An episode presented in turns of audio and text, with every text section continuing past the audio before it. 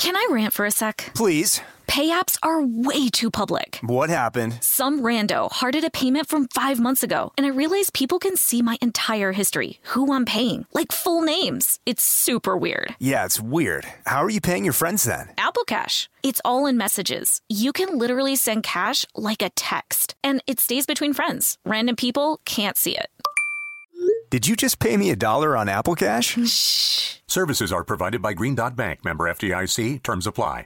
The state of Tennessee is one of the few places where the sounds are just as breathtaking as the sights. Whether that's live music at a historic music venue, the crack of an open fire at a campsite in the wilderness, or hearing kids laughing as they explore what's right around the bend, Tennessee just sounds perfect. Start planning your trip at tnvacation.com. Tennessee sounds perfect. This episode is brought to you by Pedigree. If you've been looking for love at first sight, it is closer than you think. It can be found at your local shelter. So this June 7th to 9th, join the Pedigree Adoption Drive, and the Pedigree brand will reimburse your dog adoption fees nationwide. Pedigree knows that bringing a dog into your home not only opens their heart, it can open yours too. Visit pedigree.com slash adoption dash drive to learn more about the adoption drive and to see full terms and conditions. Welcome to Stuff Mom Never Told You from HowStuffWorks.com. Hello and welcome to the podcast. I'm Kristen. And I'm Caroline. And this is the inaugural episode of our Boys of Summer series. Woo! Yes, because we both love Don Henley. That's right. That's all this episode is about. Yes. It's going to be a four episode long series on the artistry of Don Henley. No, just kidding. We wanted to do a series during June highlighting men who have made significant contributions to the lives of women in, in various ways.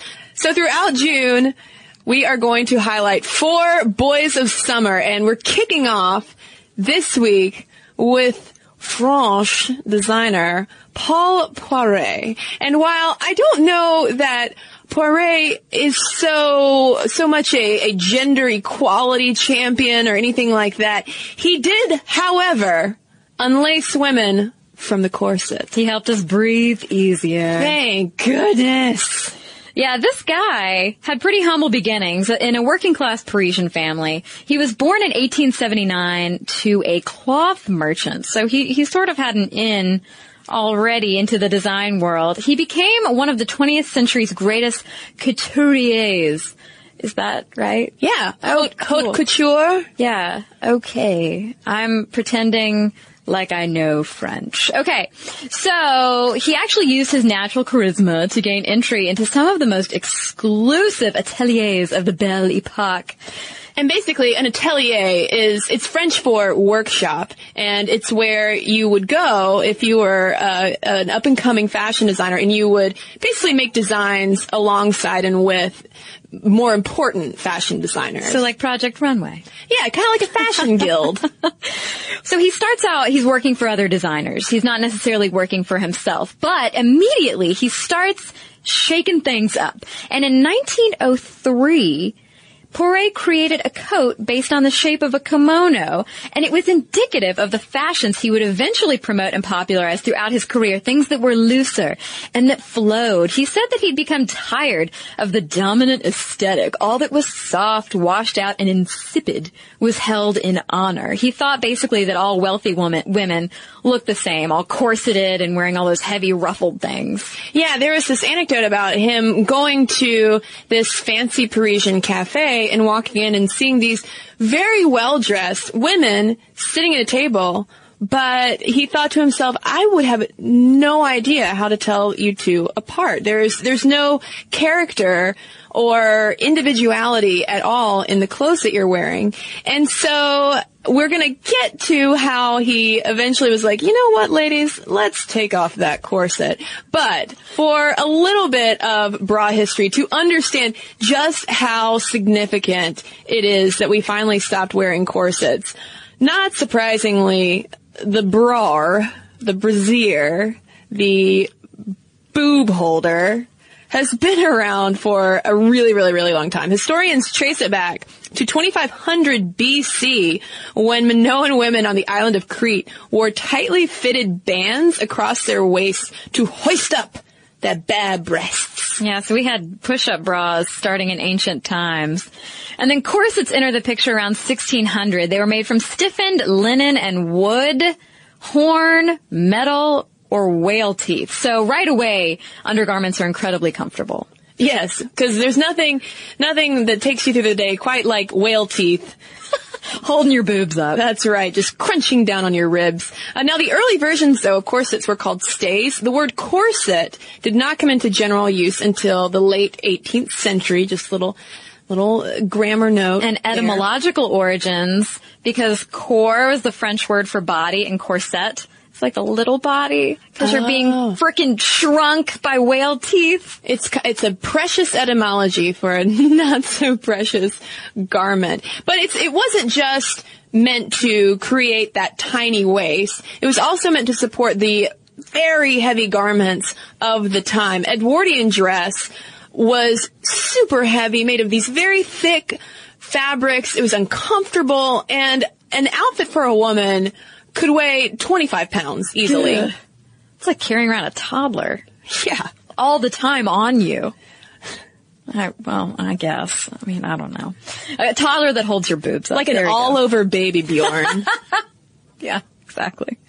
So stuff gets real in 1816 when French corsetier Leroy. I read this first as Leroy. I'm like, oh, the redneck French corsetier. Oh, Leroy set out to France to make a corset. So he invents the divorce corset, which separates and pushes the breasts upward using padded iron or steel. And I think it was around this point when something called the divorce corset was manufactured that women and some men were like, okay, y'all. Things are getting a little crazy. And from, while all of this is going on, when we have now the evolution from corset to the brassiere, in the background, from 1850 to around 1914, we have the dress reform movement going on because there were people, some radical folks, who were thinking for not only women's but also men's fashion as well that okay, people, we were wearing a lot of clothes. They are very heavy. They're so expensive. What can we do? This is absolutely ridiculous. And there were actually branches of them specifically focused on underwear mm-hmm. reform, which I love. I would love to go to those meetings. Yeah, an underwear reform Have meeting. some coffee and pastry at an underwear meeting. Well, basically, underwear reform advocated for everyone to just wear union suits. Which are like those onesies, you know, those long john Comfy, onesies. Yeah. Yeah, there was, uh, who was it? Rebecca Taylor. No, Susan Taylor, excuse me, was her name, was this woman who advocated for the emancipation suit, which would have been a replacement for all the women's corsets, bustles, crinoline, etc. And you just wear a ladies' union suit. I like it. I bet that gets warm though. My mother would not enjoy that. No, it, it that's a, a union suit still sounds like too much to me. But while that social movement is simmering in the background, in 1889 we have Hermione Cadolle who opened up a shop in Paris, and she is attributed with selling the first bra. It was a part of a two-piece underwear set.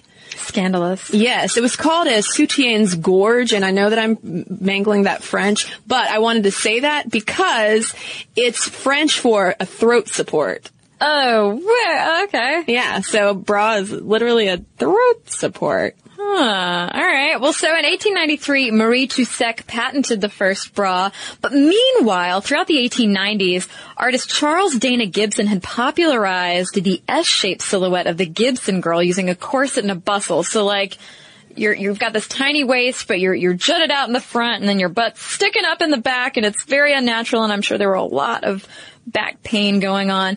But it wasn't until 1907 that the word brassiere enters the lexicon when Vogue uses it for the first time. And Paul Poiret really was its champion. He was the first to realize the potential of fashion without corsets. And we'll go into more detail in how Poiret really popularized the no corset look in high fashion, which then trickled down to lower fashion because at this point too, we start to have a shift to where fashion becomes more democratized, where it's not just really wealthy women who can look good, but the styles change to where women of all means can look good. This also will start to talk about the mass production of goods. We have urbanization, all these things that are starting to kick up. And on July 9th, 1910, Mary Phelps Jacob, under the name Caresse Crosby, patented a design for the bra, not the first bra design,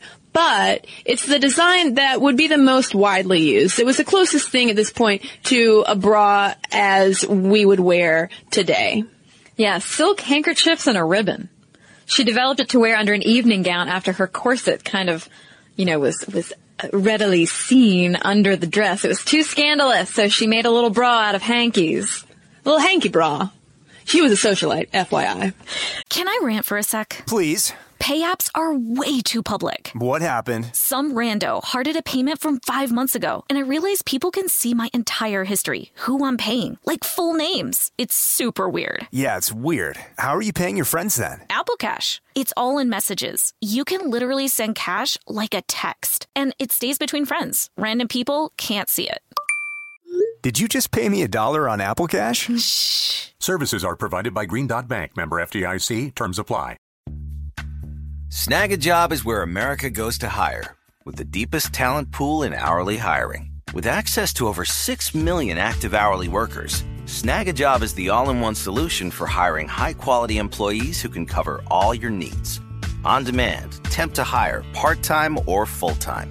You name the position warehouse worker, retail associate, grocery store clerk, fitness trainer, baker, stylist, bellhop, podcast producer. Yeah, Snag a job's got a worker for that. With our easy to use platform, you're able to seamlessly post and fill available positions quickly with a dedicated customer support team to provide all the help you need along the way. Kind of nice knowing you have a talent pool like that in your own backyard, right? Snagajob is the partner you need to keep your business running smoothly. So visit snagajob.com or text snag to 242424 to talk to an expert. Snagajob.com, where America goes to hire.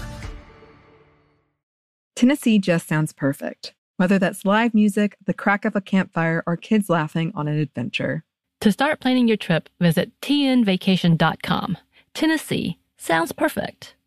Yeah, well, so talking about the whole fashion affects society and society affects fashion and like world events make changes happen. That was, that was a delicate way of saying all that. Well, so we have World War One. Yeah.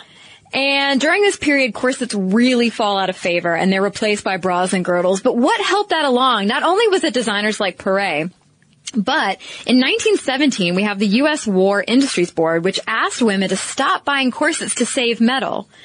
And boy, did they. They ended up saving 28,000 tons, enough to build two battleships, which is cray cray, if you ask me. So how is Poiret influencing things? Well, he is not only paying attention to the influence of simplicity on cut and form, you have functionalism taking over from Art Nouveau. Essentially, lines everywhere are becoming simpler. The Gibson girl is falling out of fashion and you have the, what will become afterwards those straighter lines of you think of the new woman of the flapper area where women would actually bind their breasts down uh, to look as flat chested as possible um, and so Poiret was essentially riding a social wave mm-hmm. and it was kind of a, a confluence of a, a number of different forces and he happened to be the one with the vision for fashion to say, oh, you know what? I'm going to put together an entire catalog mm-hmm. based around this look. Well, as part of that catalog that I'll talk about in just a second, um, he really put the influence not only on simplicity of cut and form, but brighter colors, bolder patterns, and lighter fabrics. And around this time, uh, there was a focus on function and form because like Kristen said, we had rapid urbanization and increased popularity of sports like tennis, cycling, and golf that created a need for clothes that allowed greater movement. So Poiret's view was simple. Elaborate underwear spoiled the line of women's clothes. To him, it wasn't just, oh, people are playing tennis now. It's like, no, my designs, my simple, unstructured, unfussy designs are being ruined by the corset. And so, amid all of these social and fashion changes, his new groundbreaking catalog, illustrated by Georges Lepape, ended up revolutionizing fashion and fashion illustration. One of his dresses, the design for a white dress in the Hellenic style, was just a tubular shape with a high waist that had no need for hoops or a corset. Yeah, he also was a big fan, side note, of uh, turbans in place of large hats, harem pants under tunics for Downton Abbey fans. Yep. You might remember where the youngest daughter debuts her new harem pant outfit and everyone is like, oh my goodness. and yeah, there was definitely an outcry over those harem pants as quote, a dangerous appropriation of the male prerogative. Um, but I mean, in thinking about the massive impact of this catalog that Poiret put out, because we might think, well, he's just one guy. How could he have that much influence? Well, at the time he was known as the king of fashion. And I'm trying to think of a modern day equivalent to that. And I'm trying to think of a modern day equivalent to that. I don't know. Maybe it's like if Marc Jacobs for instance, who has a major influence from high to lower fashion, came out with something shocking that would make international fashion news. All pants have inner tubes built in. Pants are the new shirt.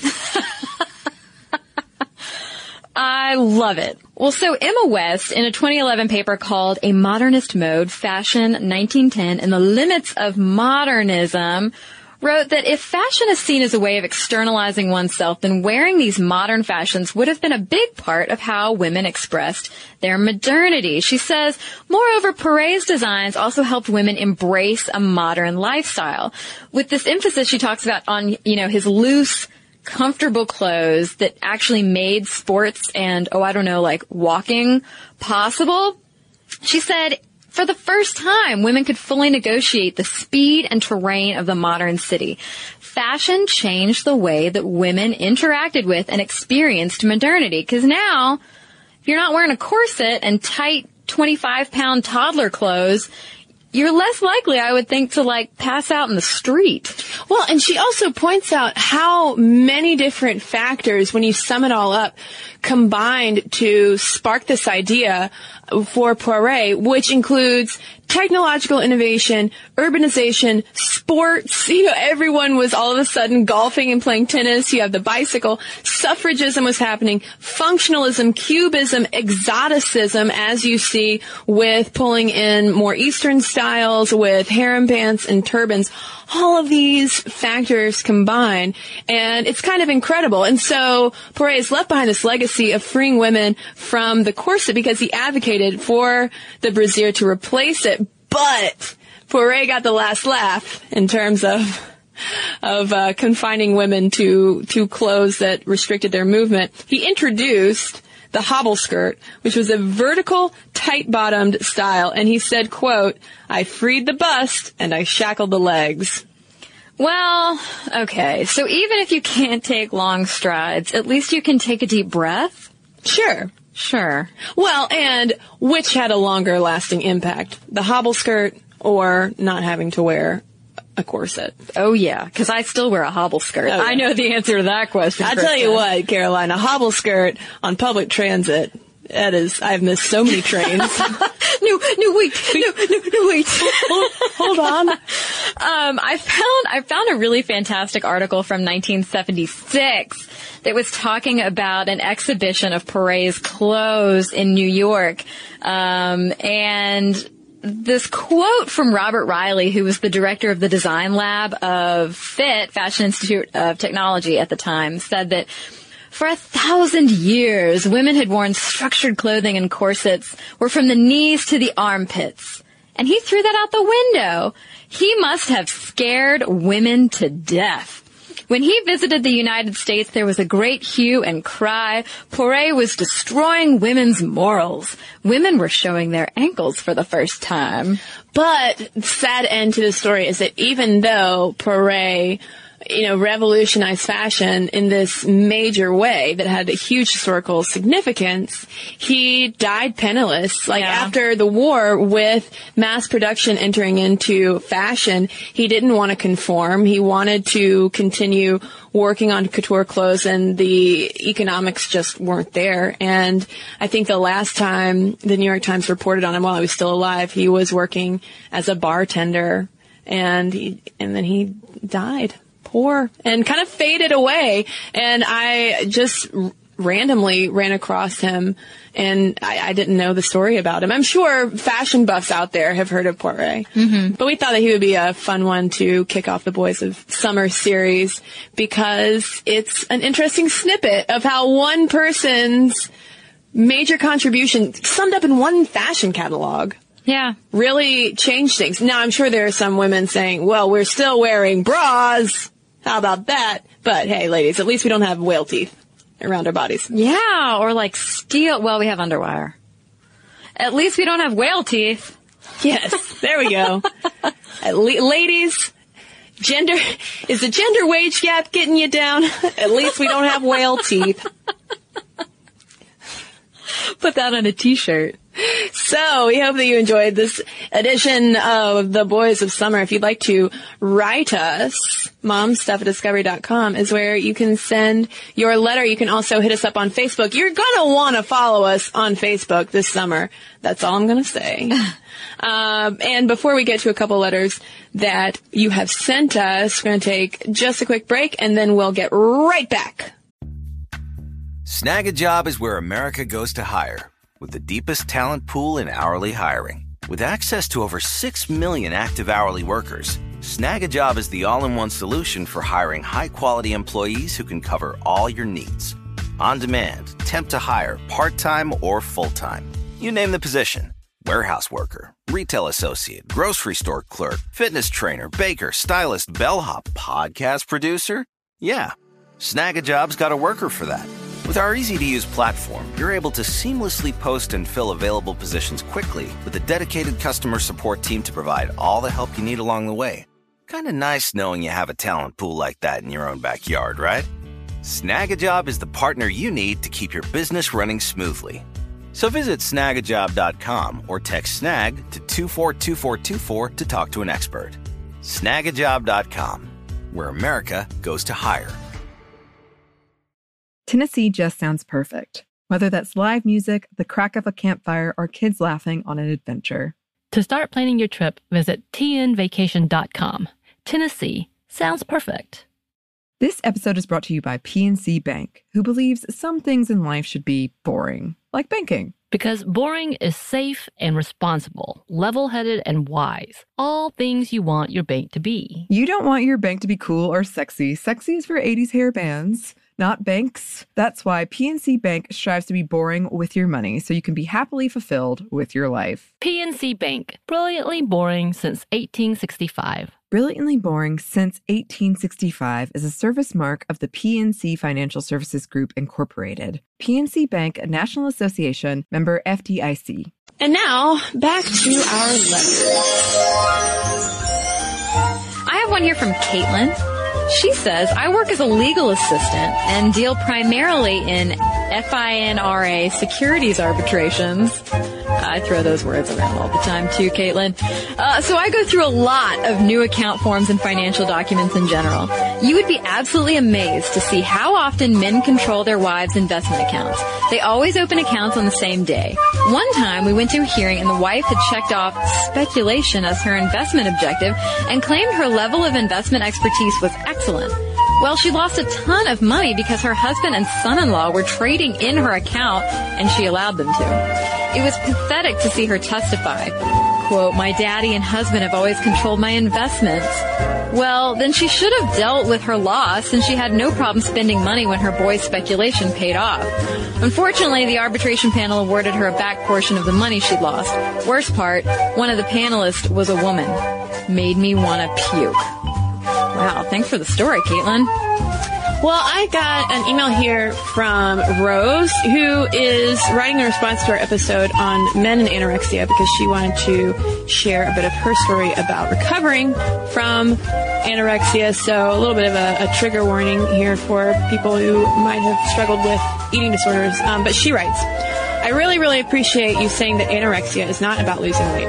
It's not that at all. It's about control. You feel scared and stressed about something in your life and you channel those emotions into the one thing you can, you can control, which is your body. And she goes on to talk about how a lot of times people might not realize the length of time that a lot of anorexics will struggle with their eating disorder and how uh, she bottomed out with her weight over a four month period. And she says this short four month period with the flashy numbers about how low my weight was is what most people think of as anorexia. However, this is not the only anorexia. It's also all the years leading up to that when I would look in every single mirror around to see if I looked fat, when I jiggle my leg every time I sat to burn more calories. And it's when I thought and even calmly accepted the fact that I'd die alone because I was so fat and hideous. But since my BMI is normal and I hit it well, no one ever knew that I was anorexic. So I'm sorry for this rather depressing read, but I thought that you would be someone who, being interested in equality and women's rights in general, would be interested to hear some common misconceptions. Um, so I really wanted to thank her for her letter, and even if it might be on a sadder topic, I think it is important to take into account with issues of that that it's not just something that you snap out of that there is a timeline you know from both before maybe the the visible symptoms become more apparent to people around you and how you know it can be an ongoing struggle. So and, and again for anyone listening who might be struggling with eating disorders um, i highly recommend you going to the national eating disorders association's website online to find resources to get some help because it is something that you can recover from. So with that, again, send us your letters. If you'd like to email us, momstuff at discovery.com is where you can do it. You can also message us on Facebook and tweet us at Momstuff Podcast. And if you want to keep up with us on Tumblr, you can follow us at stuffmomnevertoldyou.tumblr.com. And you can now watch us. We are on YouTube, bringing you videos, brand new ones, three times a week. So head on over before you do anything else to youtube.com slash stuff mom never told you and subscribe.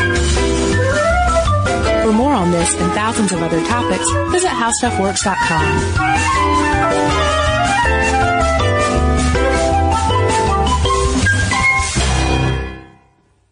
This episode is brought to you by PNC Bank, who believes some things in life should be boring, like banking. Because boring is safe and responsible, level headed and wise. All things you want your bank to be. You don't want your bank to be cool or sexy. Sexy is for 80s hair bands, not banks. That's why PNC Bank strives to be boring with your money so you can be happily fulfilled with your life. PNC Bank, brilliantly boring since 1865. Brilliantly Boring Since 1865 is a service mark of the PNC Financial Services Group, Incorporated. PNC Bank, a National Association member FDIC. The state of Tennessee is one of the few places where the sounds are just as breathtaking as the sights. Whether that's live music at a historic music venue, the crack of an open fire at a campsite in the wilderness, or hearing kids laughing as they explore what's right around the bend, Tennessee just sounds perfect. Start planning your trip at tnvacation.com. Tennessee sounds perfect.